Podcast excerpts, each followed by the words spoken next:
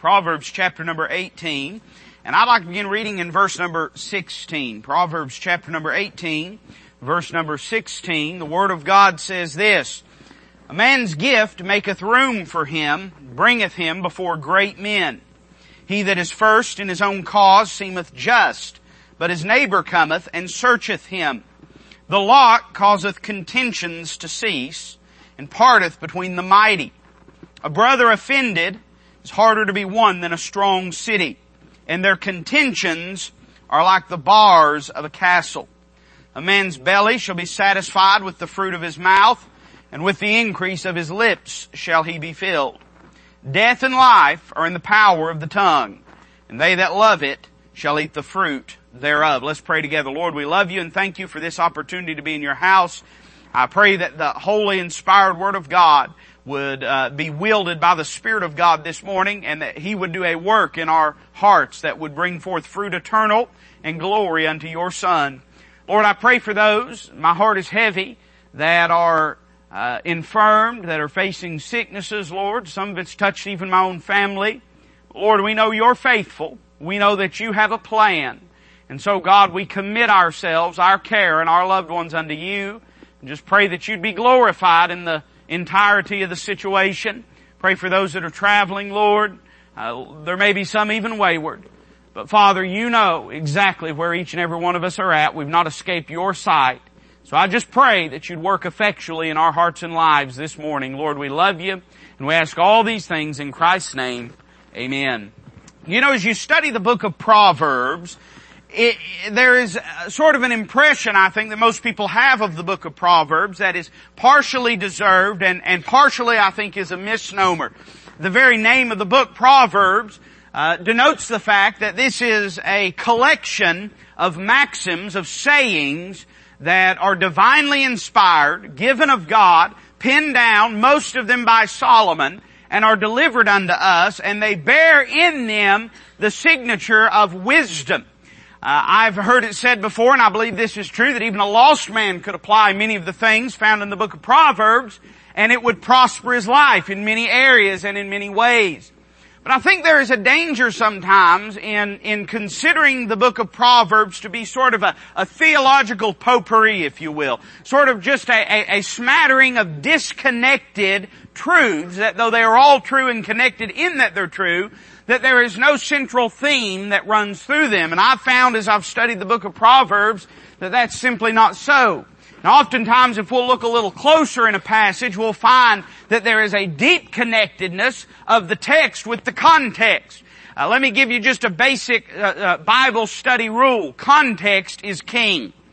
Uh, if you want to understand a passage better, read the chapter before and the chapter after. Uh, the context will always enlighten and enliven the text for you. And as you read through the book of Proverbs, I think there's a great danger in divorcing the text from the context and not reading the surrounding passages. As you read through the book of Proverbs, you will find that on four different occasions, Solomon used an analogy, all of them using the same illustration, but all of them, or almost all of them, teach very different spiritual truths. Now, let me tell you something. I, I, I get the news like everybody does. I'm aware of everything going on in our country. I sort of joked to my wife this morning, I, I've never been a headline preacher, at least I don't think so anyways. And I always endeavor to be preaching the Bible, not the newspaper. Somebody say amen to that. And, uh, eh, but in doing that, uh, this message, I could show you uh, that the beginnings of this message started six, seven months ago, and often God will do that. He'll give me a seed thought, and uh, and and then He'll just let it percolate. And I promise you this message, and as we preach it, you'll find out it ain't got nothing to do with anything going on in the headlines today. But I will tell you that this morning I'm preaching on walls. Somebody say amen to that. I am. And uh, it's got nothing to do with what's going on down on the border, got nothing to do with the shutdown or the funding and all the fussing that the politicians are doing. But on four occasions, Solomon used an illustration of what he called a strong city or a walled city, and he used them to illuminate spiritual truths relating to your life and mine. You know, a walled city is a strong city. And uh, always has been throughout human history. About the only way you could defeat a walled city was to lay siege to it. You could try to breach the wall and tear it down, but oftentimes that was an impossibility because it ain't easy to do that with folks shooting bows and arrows from the top of it down at you. And so it was a great challenge and it was a great victory to overthrow a walled city. In fact, that's one of the reasons, one of the first miracles that God uh, provided and performed for the children of Israel when they got into the land of Canaan is He cast down a walled city, the city of Jericho. So in ancient times, and this is true even today, a walled city is a strong city. And what is Solomon endeavoring to teach us in using this illustration? I'll read you the verse that we read in the opening uh, passage, but we'll be preaching from a few different places in Proverbs. But he says in verse 19 of chapter 18, a brother offended is harder to be won than a strong city, and their contentions are like the bars of a castle.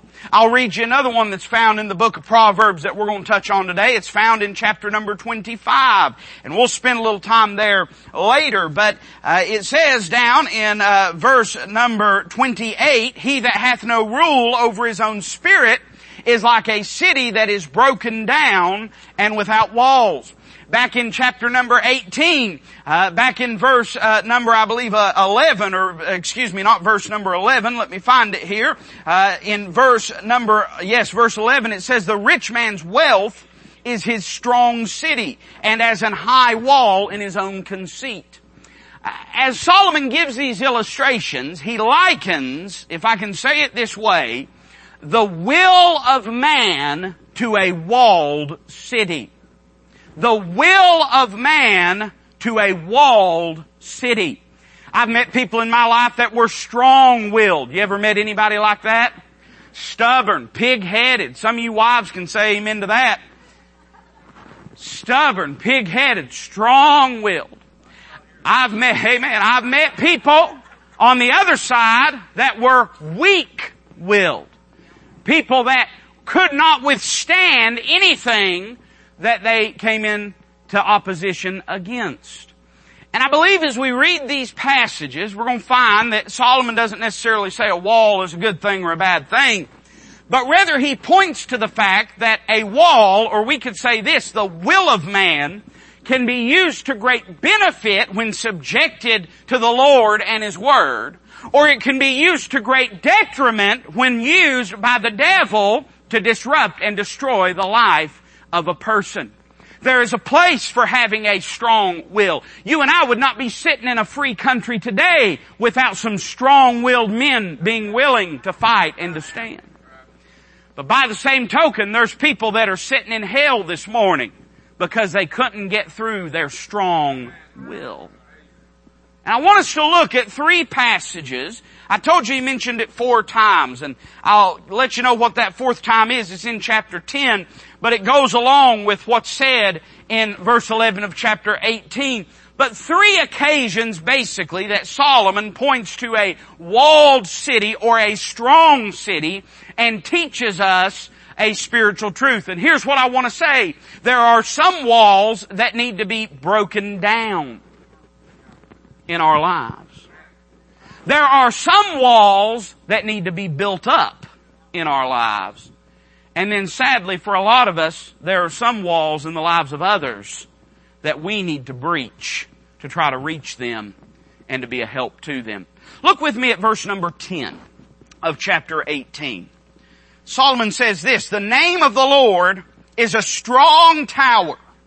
The righteous runneth into it and is safe. Then he says the rich man's wealth is his strong city and as an high wall in his own conceit.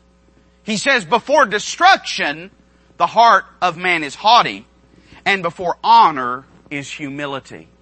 Again, as we think of the walls around a city as being the will of man, I would say this, that Solomon first points to a wall that needs to be broken down. And that is the wall or the will of man that keeps him from depending wholly upon the Lord.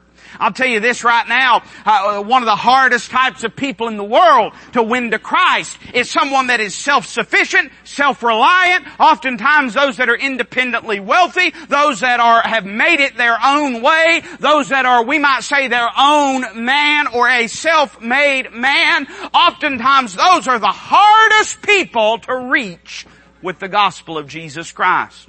And I'll tell you very simply why. Because they don't think they need anybody or anything. Let me tell you something. You've heard this before that heaven is only filled with bad people and hell is only filled with good people. That the only folks in heaven are those that have been willing to acknowledge their sinfulness and cast themselves on the Lord. And those that are in hell are there because they thought they're good enough to get to heaven. By the same token, let me say this, that uh, those that got to hell got to hell on their own. And anybody that got to heaven got to heaven by the grace of God. Solomon gives us three important truths here. I want you to think with me for a moment about the refuge of the righteous. He describes first those that know the Lord and what the Lord is and means to them. Verse 10, he says, the name of the Lord is a strong tower. The righteous runneth into it and is safe. I think this is such a fitting description of the salvation that we receive in the Lord Jesus Christ because it pictures a man that is fleeing some peril, that is fleeing some danger, that is wholly vulnerable, wholly incapable of saving himself and finds only one hope in life as he looks across whatever the scenery is that he's running upon. He sees a strong tower, a fortress, a place of protection, a place where he can be shielded from what's around him. And instead of trying to stop and build his own shelter, instead of trying to stop and say, well, I'll probably be alright after all, instead of trying to turn around and fight and try to make his own way, he instead sees that refuge, runs as hard and fast as he can to get up underneath it because he knows there and there alone is his only hope. I'll tell you this right now though, there are varying circumstances around which people get saved. When I was saved, it probably wasn't the same weather going on outside as when you was saved. It probably wasn't the same day of the month. Probably wasn't the same year.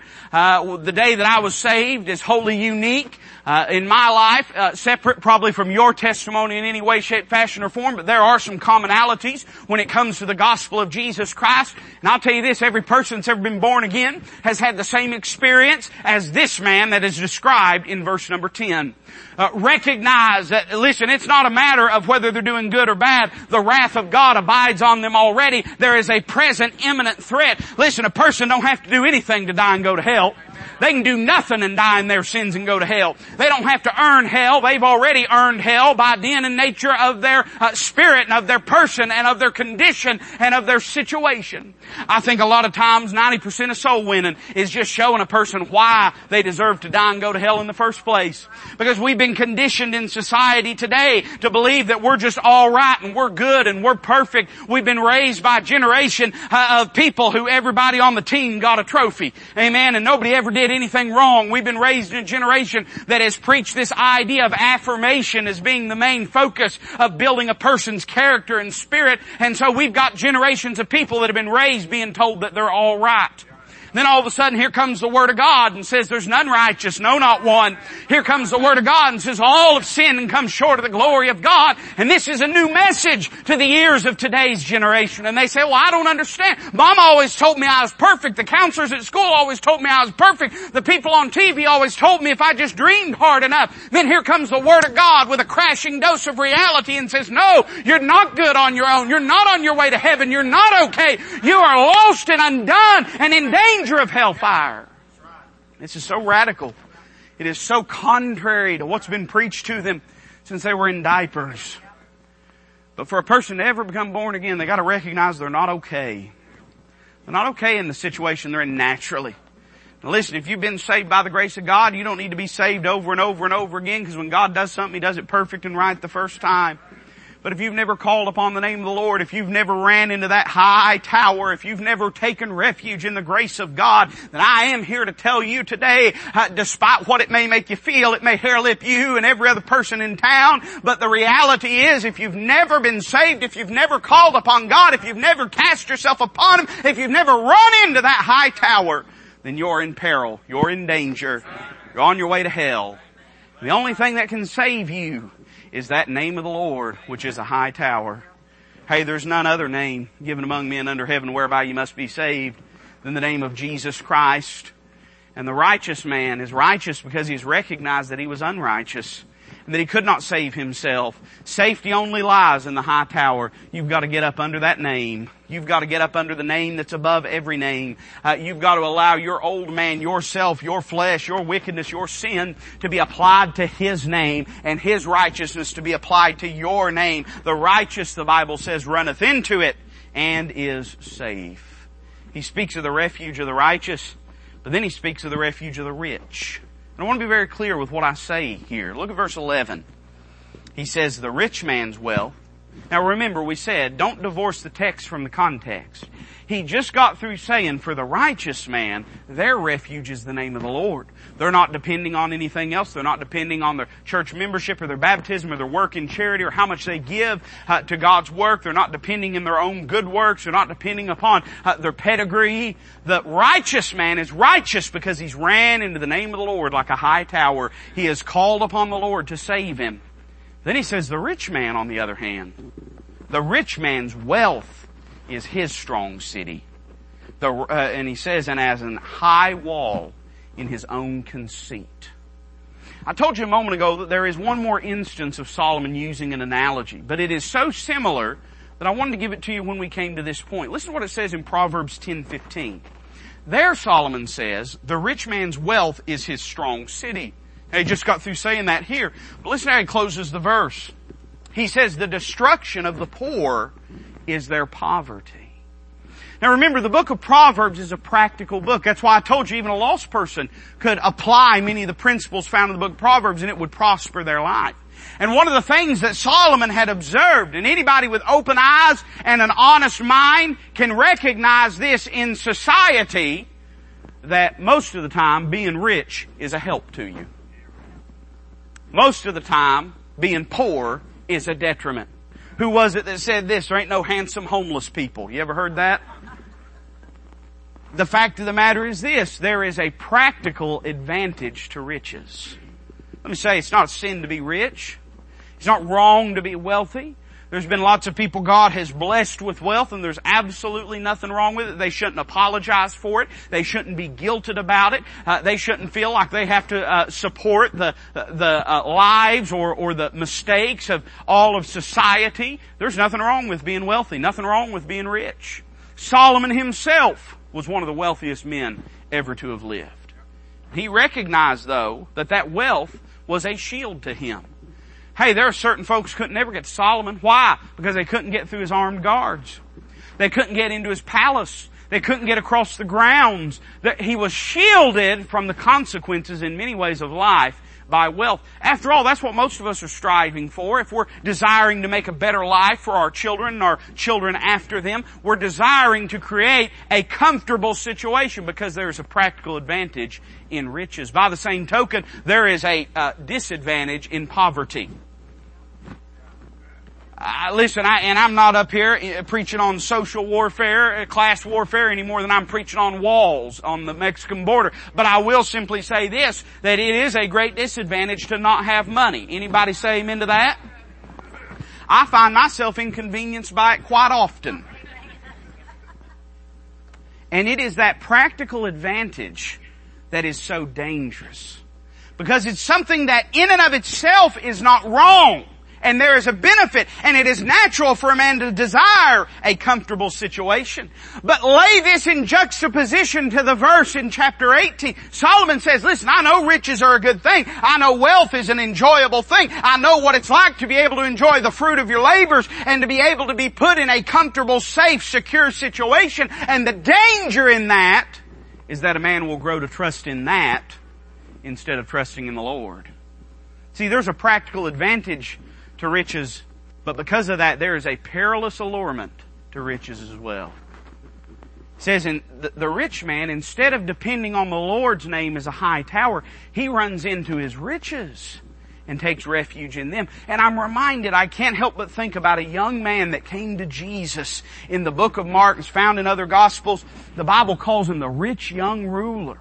And this young man, he evidently was a religious man. He had all sorts of religious training. He was wealthy. He seemed to have the world by the tail. And he comes to Jesus and he says, Master, what shall I do to inherit eternal life? In other words, what can I do to deserve to go to heaven?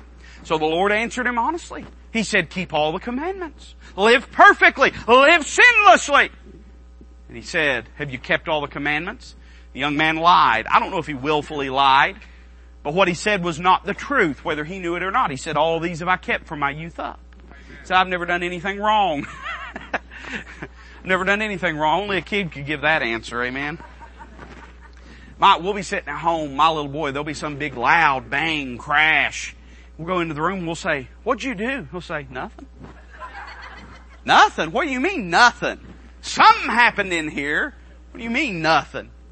Only a kid could give that. He says, I've done nothing. I've kept all these from my youth up. And the Lord then says this, one thing thou lackest. Young man, there's one thing keeping you from knowing the Lord. There's one thing that towers in importance and, and preeminence in your life above everything else. He says, sell what thou hast, give to the poor, take up thy cross and follow me. Now a lot of people have misread and misinterpreted that verse to think that that means charity will purchase some favor with God, but that's not what the Lord says. The Lord says one thing you're lacking. What was missing in his life?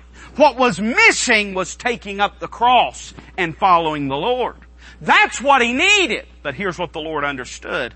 That as long as he was tethered to his worldly wealth, he would never have that one thing he lacked. So preacher, why are people on their way to hell? Because they're sinners. They're not on their way to hell because they're drunkards or because they're homosexuals or uh, they're not on their way to hell because they're liars. They're not on their way to hell because they're murderers or thieves. All that is merely a product of their depraved condition. Your sins would have sent you to hell just like their sins would have sent them to hell. The reason they die and go to hell is not because they're a sinner, because sin has already been addressed on Calvary. The reason they die and go to hell is not because of what they do, but because of what they've not done. It's not what they have, it's what they lack. They lack a saving knowledge through Jesus Christ.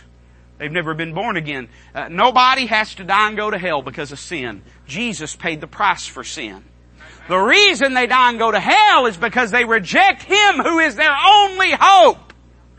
But there are a lot of folks that the motivating factor behind their rejection of Him is there is something, oftentimes some one thing. For this young man it was his wealth, for some people it's family relationship, for some people it's some sin that has become rooted in their life, for some people it is merely pride, not willing to bow the knee. But for most people, there's at least one thing, sometimes more, but oftentimes it boils down to something some one thing. And that's not the reason they're going to hell, but it is the reason they won't call upon the name of the Lord and be saved and get the one thing that they lack. The rich man, it's his wealth oftentimes. That's why the Lord said that it's easier for a camel to pass through the eye of a needle than for a rich man to be saved. And they said, well Lord, then it's impossible. And the Lord said, no, with God all things are possible. God can so cripple their pride that they'll call upon the name of the Lord. But that thing has to be addressed. And I'd ask you this question this morning. What is it in your life that would be so valuable to you that you'd die and go to hell over it? For the rich man, oftentimes it's his wealth. Not for all of them, but for many of them. What's the, rem- the requirement? Look at verse 12. What can, what can fix this? The Lord says before destruction, the heart of man is haughty. Then he says, and before honor is humility. How's the rich man going to get out of that situation? Well, he's going to have to swallow his pride, recognize that his riches may buy him a lot of things in this world, but it cannot buy him favor with God, and quit depending upon that wall, that strong city, and instead run into the name of the Lord, which is a high tower. The only way, listen, whatever it is in your life that you're dependent on, preacher, what can I do? Cast down that idol. Quit depending on that, whatever it is, or quit living for that, whatever it is, and instead run into the name of the Lord. Lord, I can't save myself. I can't fix myself. I'm so irreparably broken. My wound is incurable, but for the grace of God, I'm going to die in my sins. Lord, I don't depend on myself. I like what old B.R. Lakin used to say. He used to say that when he went to the altar, he said, Lord, do for me what I cannot do for myself. I think that's good language. You ain't gotta say it like that, but I don't believe it'll hurt you to. Lord, I cannot do this. And nothing that I can do can remedy my situation. So Lord, I call upon you to do for me what I cannot do for myself. I confess myself a sinner. I ask you to forgive me and save me. Run into the name of the Lord which is a high tower. So we see a wall that needs to be broken down. Turn over to chapter 25. I find another kind of wall in the book of Proverbs. Chapter number 25. And we'll begin at verse 23. We read down to verse 28. Solomon observed a few things. He said, The north wind driveth away rain. So doth an angry countenance a backbiting tongue. It's better to dwell in the corner of the housetop than with a brawling woman and in a wide house. As cold waters to a thirsty soul, so is good news from a far country. The righteous man falling down before the wicked is as a troubled fountain and a corrupt spring. It is not good to eat much honey. So for men to search their own glory is not glory. Then he says, he that hath no rule over his own spirit is like a city that is broken down and without walls. If the first passage we read showed us a wall that must be broken down, and that is the human will that refuses to bow before the Lord, then this passage in chapter 25 presents to us a wall that needs to be built up if we're ever going to be used of the Lord. You know, I, I, I mentioned early on in the message that the human will is a fixture of our nature. We were created with a will. If you don't believe that, read Genesis 3 over again. If mankind was not uh, created with free will, then how did Adam and Eve choose to eat of the fruit in the Garden of Eden? It is the will of God and it is to the glory of God that man does have free will. I believe in the free will and free agency of man. I believe if a man's gonna know God, he must choose to know God. And I believe that any man that wants to know God through the light and glorious testimony of the gospel can choose to do so. I believe in the free will and free agency of man. I believe in individual soul liberty. I don't believe these are bad things. I believe often our flesh wields them against the Lord and builds a wall that God, through His grace and mercy, must tear down. But I do believe that the human will can be something that's used for God's glory. And Solomon describes here a person who we might say has no willpower. Their life is devoid of any discipline, of any resolve, and of any control. And he says that that man is like a city that is broken down and without walls. What would that look like? Well, I believe, as we said, don't divorce the text from the context that Solomon mentions a few things that describe a person that has no rule over his own spirit. Look at verse number 23. He says, the north wind driveth away rain. So doth an angry countenance a backbiting tongue. The image that Solomon is putting before us, he says the same way that that wind can come in and flush out those rain clouds and push back the rain uh, from the landscape. Uh, that's the same way that you need to meet the person that comes to you with gossip person comes to you with gossip, I'll tell you, uh, uh a lot of us are going to have a lot to answer for one day and we're going to say, well, uh, the Lord, I didn't partake in any gossip, but we'll have to humbly admit that we did permit gossip. The Lord says the easiest way to stop somebody from gossiping is to tell them you ain't interested in that, that you have no desire to hear that, and that if they have a problem, they ought to take it up with whoever they're gossiping about. says that's how you deal with gossip. An angry countenance part of the reason, listen, it might be if everybody's always gossiping to you, you might be, they might believe you're a ready uh, receptacle of it. That's alright, me and Derek be up here just preaching. It might be you enjoy it so much that they just keep coming back. Now listen, I'm not trying to be cruel. Sometimes there are some of us in life that just find ourselves as being the receptacle of people's drama. I signed up for that when I got into ministry. But the truth of the matter is this, we could do a lot to stop that if we just made people understand that we ain't interested in that.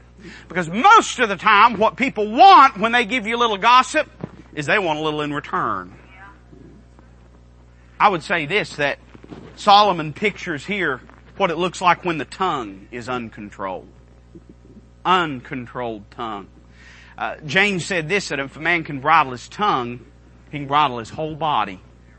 There's a lot of us, listen, we're trying to lose weight, we're trying to fix our health, we're trying to fix our family, we're trying to fix every problem that we've got. If we'd start by trying to harness our tongue, we'd get a lot farther. The tongue, if we master it, we've got everything else mastered. Because no man can tame the tongue. You get that controlled, you'd be surprised what else it'll control. He mentions when the tongue is uncontrolled. Verse number 24, he says this, Men, I'm just going to warn you that there are appropriate times to say amen in the church house. And I love every amen I get, but just at, at, at your benefit, it might be best to let the women say amen here.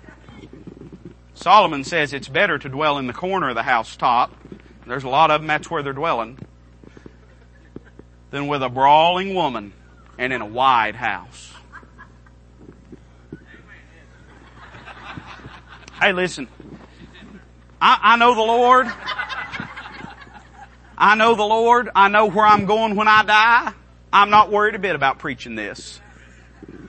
But I would just point this out simply. That what Solomon says is absolutely true. There's a great price for peace of mind and peace of home. But if verse number 23 presents to us what it looks like when the tongue is uncontrolled, I believe that verse 24 presents to us what it looks like when the temper is unconstrained. There is a way in which our temper can be yoked to God's cause and be used for great good. The Lord was angry in the temple and drove out the money changers. And the commandment is not to not be angry, but to be ye angry and sin not. But when the temper is out of control, when the temper, I, I could have preached against women. Now I'm preaching against men, ain't I? Maybe some women too. When the temper is out of control, it's a good indication that nothing else is in control either. He mentions when the temper is unconstrained. Look with me at verse number 26. He says this, a righteous man falling down before the wicked is as a troubled fountain and a corrupt spring the image that Solomon gives here is of a person that is righteous but is faced with great opposition from the wicked.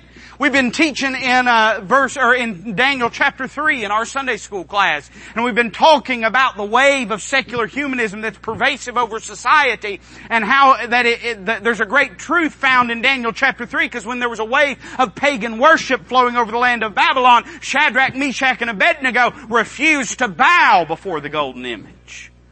And we are facing a day very similar, my friend. We were talking this morning about how they made the statement to Nebuchadnezzar. They said, hey, listen, uh, if it be the Lord's will, then the God whom we serve is able to deliver us. He will deliver us from your hand. But they said, but if not, be it known unto thee, O king, that we will not bow down nor worship the golden image which thou hast set up. They said this, it may cost us our lives, but it won't cost us our testimony. We won't bow no matter what. The reason is because they understood that for however many years they had been serving in high office, whatever good that they had done, none of it would mean anything if they had bowed before the image.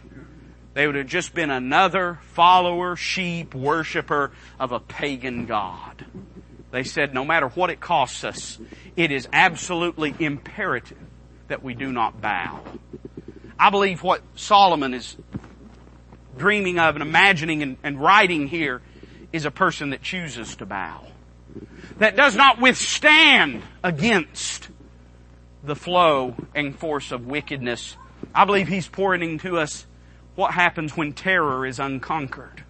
Let me tell you something. There are a lot of things to be afraid of in this world, and some of them are worse than others. I, listen, it's a fearful thing to have to lose your job for your testimony. But it's a worse thing to lose your testimony for your job. Hey, it, it, it's, it, it's a fearful thing to fall into ill favor with your friends. But it's also a fearful thing to fall into the hands of a living God. We got some hard choices in this day, and we better be willing to make them. Because he describes a person who allows his fear and his terror and his anxiety to bow him below before the wicked. And he says that person is like a, a troubled fountain, like a corrupt spring. Once that's happened, you can't drink anything else out of the fountain. Once a person has compromised their testimony, nothing that comes after it is ever going to have the weight and force that it would have had they stood. He gives one more analogy here. Look at verse 27. He says it's not good for, to eat much honey. So for men to search their own glory is not glory. I, I wrote it this way. He said this is what happens when tribute is unconvincing. What I mean by that is this. You know, there's nothing wrong with eating honey. In fact, honey has a very positive connotation all through scripture. And honey has a lot of good properties. If you're uh, one of those that gets tired of just taking medicine all the time, you'd be surprised what honey can do just if you got a common cold or sinus infection. It has a lot of antibodies in it and it has a, a healing effect. Honey is not a bad thing, but you can't live on honey. You can't live on honey. It doesn't have enough substance to keep you alive. In the same way, he says this, there's a place for men to receive glory. There's a time for men to receive glory. It's not altogether wrong for men to receive glory. But if men are receiving glory that they're not due, and if they're, uh, if the only praise that they ever receive is the praise they heap upon themselves, then he says it's not a good thing. There's some folks, listen, uh, the most important person in their entire life uh, can be described in one letter, I. I. All about me, all about what I do, all about how good I am. Listen, there's times you gotta defend your own honor. I understand that. And certainly we shouldn't be afraid to speak truth when we're uh, being uh, cast in, in an untruthful light. But there's a lot of things that are better left unsaid or better left said by somebody else. He describes these different illustrations and then he says this in verse 28, He that hath no rule over his own spirit, like a city that is broken down without walls. He says two things about this, and I want you to notice the ruin of the city in verse number 28. He says first that this city is broken down. When I think of the word broken down, I think of an inward dysfunction. There are some things, for instance, the old Roman Empire had lots of forces that outwardly were pushing against it, but really what led primarily to the fall of the Roman Empire was an inward dysfunction. It merely ceased to function and operate in the proper way. Uh, there are literally cities in this country, uh, and there's a lot of things I could say about why they're in this situation. But there are cities in our country that have literally just become dysfunctional. Their power grids are breaking down. People have moved out in droves. You can buy homes uh, for less than you could buy a used car. Their water systems don't function anymore. They have just broken down. It wasn't because an enemy invaded them. It was because they followed bad policies. It was because they voted the wrong kind of people in. It was because they made made foolish decisions and they just broke down from the inside out. A person that has no rule over his own spirit, the first symptom of it is going to be an inward dysfunction. As we already said, man is created with a will for a reason. And for the benefit of our spiritual and mental health, it is absolutely imperative that we have at least uh, not, not an uncontrolled will, but a strong will that is controlled by the Lord if we don't have any discipline, if we just live our lives by whatever impulse happens to uh, flood its way through our body, then pretty soon we'll grow miserable and unhappy. Man is created and designed to live for the glory of God. When he does not have that purpose, that's part of the reason society's going crazy right now, is because we have for a hundred years preached a sort of a secular, humanistic, atheistic, atheistic nihilism. We've told people there's no meaning in life. They finally believed it and it's destroyed them. Man's created to live with purpose. And that purpose is to be lived in, in, in service and for the glory of God. And a man that hath no rule over his own spirit, it'll begin with an inward dysfunction, but then I see an outward dilapidation.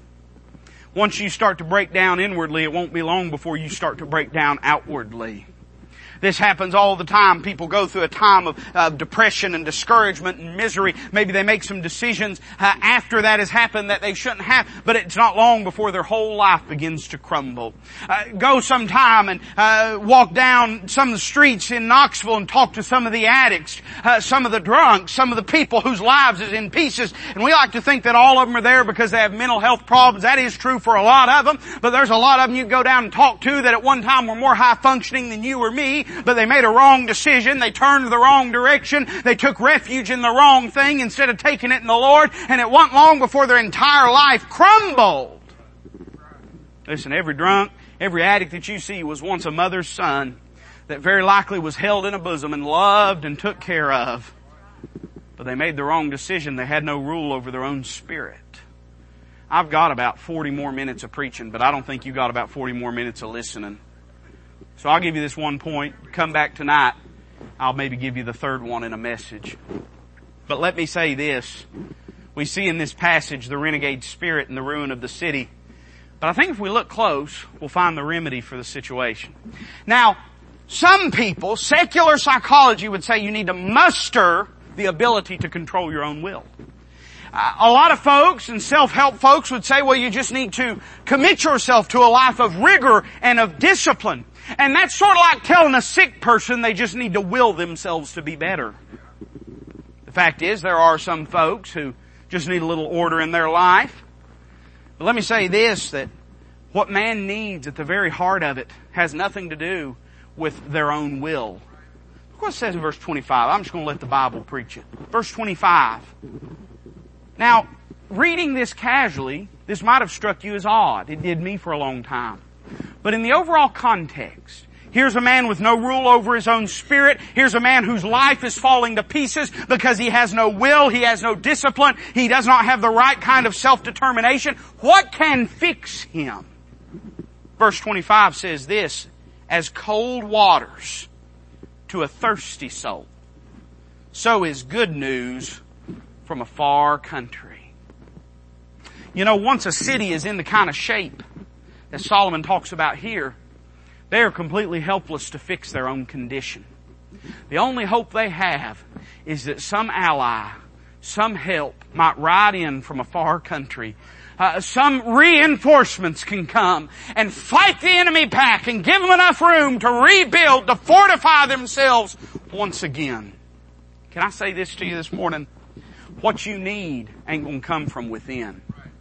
It's gonna come from a far country the Bible says as cold waters to a thirsty soul. You know, it's interesting. You'll find that water over and over again in the Bible is always representative of two things. When it's used as a washing agent, it's always a picture of the Word of God. For instance, Christ said, now are ye clean through the Word which I have spoken unto you. And the Bible says we are to be washed with the Word of God and that we are to cleanse ourselves. Uh, uh, David said in Psalms 119, wherewithal shall a young man cleanse his way by taking heed thereto according unto thy Word. When it's used as a washing thing, it's the Word of God. But over and over again, from John chapter number 4, Isaiah chapter number 12, you can go over into the book of Revelation, and you'll find that every time that water is spoken of as a resource for drinking, for nourishment, for hydration, it's always a picture of the Spirit of God. You remember whenever the woman at the well, the Lord Jesus was witnessing to her and he said, listen, you need a drink of water. She said, I got all the water I need. I got a bucket. I got a well. He said, that ain't the kind of water that I'm talking about. He said, you drink of the water that I give you and it'll become your well of water springing up into life everlasting.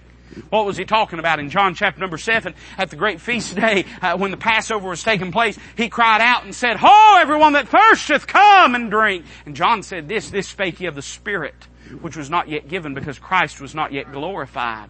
Isaiah chapter number 12 says that the believer is to drink with joy or draw with joy water out of the wells of salvation. In the book of Revelation it says that everyone uh, that is athirst, let him come and let him drink. The book of Isaiah also says in chapter number 55, everyone that hath no money, let him come and buy bread without price. Let him come and get water without price. Uh, when water is a drinking thing, it is always associated with the Spirit of God.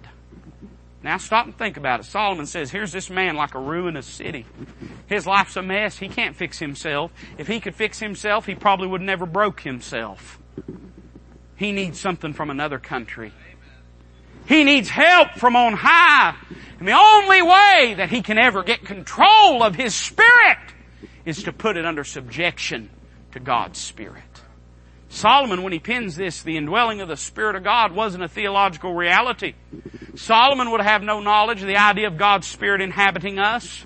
But you and I, as New Testament believers, know this, that every single born again believer, the Spirit of God takes up residence in their life. Christ said He'll be with you forever. Uh, this is the fulfillment of uh, the promise that was given in the Old Testament, reiterated in Hebrews chapter number 13. Let your conversation be without covetousness, for as much as is written, I will never leave thee nor forsake thee. The Spirit of God never leaves the believer. Amen. And so what you need is not to will yourself to be fixed. What you need is not just more discipline. What you need is not a New Year's resolution. You need a drink of water from another country. You've got to take your spirit and bring it under subjection to God's spirit. Preacher, how do I do that? One decision at a time. Uh, you're busy trying to fix your whole year. God's busy trying to fix your next day. The next decision, bring it under subjection to the leading of God's Spirit. What after that? Then do it again. What after that? Then do it again. What after that? Then do it again. As a believer, unless, if we're not being spirit led, then we're not being led in the right way. As many as are led by the Spirit of God, Paul said, they are the sons of God. And too many of us have made a mess of our lives by trying to lead ourselves.